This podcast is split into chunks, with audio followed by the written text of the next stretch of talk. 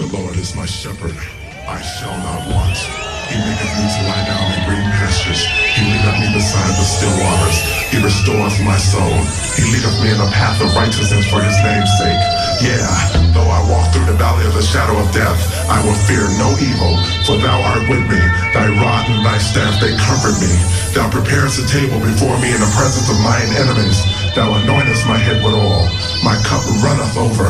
Surely goodness and mercy shall follow me all the days of my life, and I will dwell in the house of the Lord forever. Imagine this. The lights in the universe are all on, and at the flick of God's switch, all the lights in the world are out.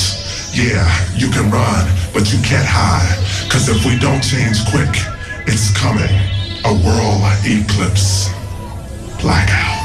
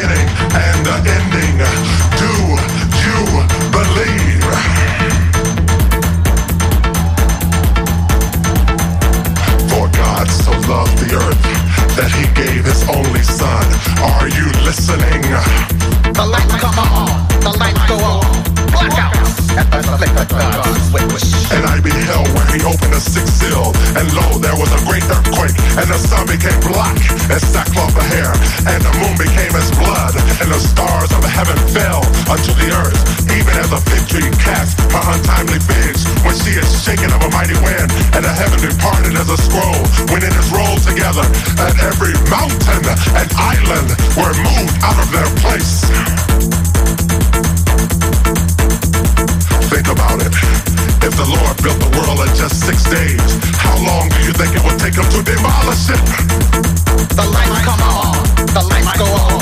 Blackouts at the of God's switch. Unto thee, O Lord, do I lift up my soul. Oh my God, I trust in thee. Let me not be shamed. Let not mine enemies triumph over me. He is the light and my salvation. Whom shall I fear? He is the strength of my life. Of whom shall I be afraid? But fear not, after the blackout, the meek and humble shall inherit the earth. The question is, are you meek and humble? The lights come on, the lights go on. Do you know the Ten Commandments? Read Exodus quick. Learn, cause it is coming. Blackouts at the flick of God's switch. Repent, for the kingdom of heaven is at hand.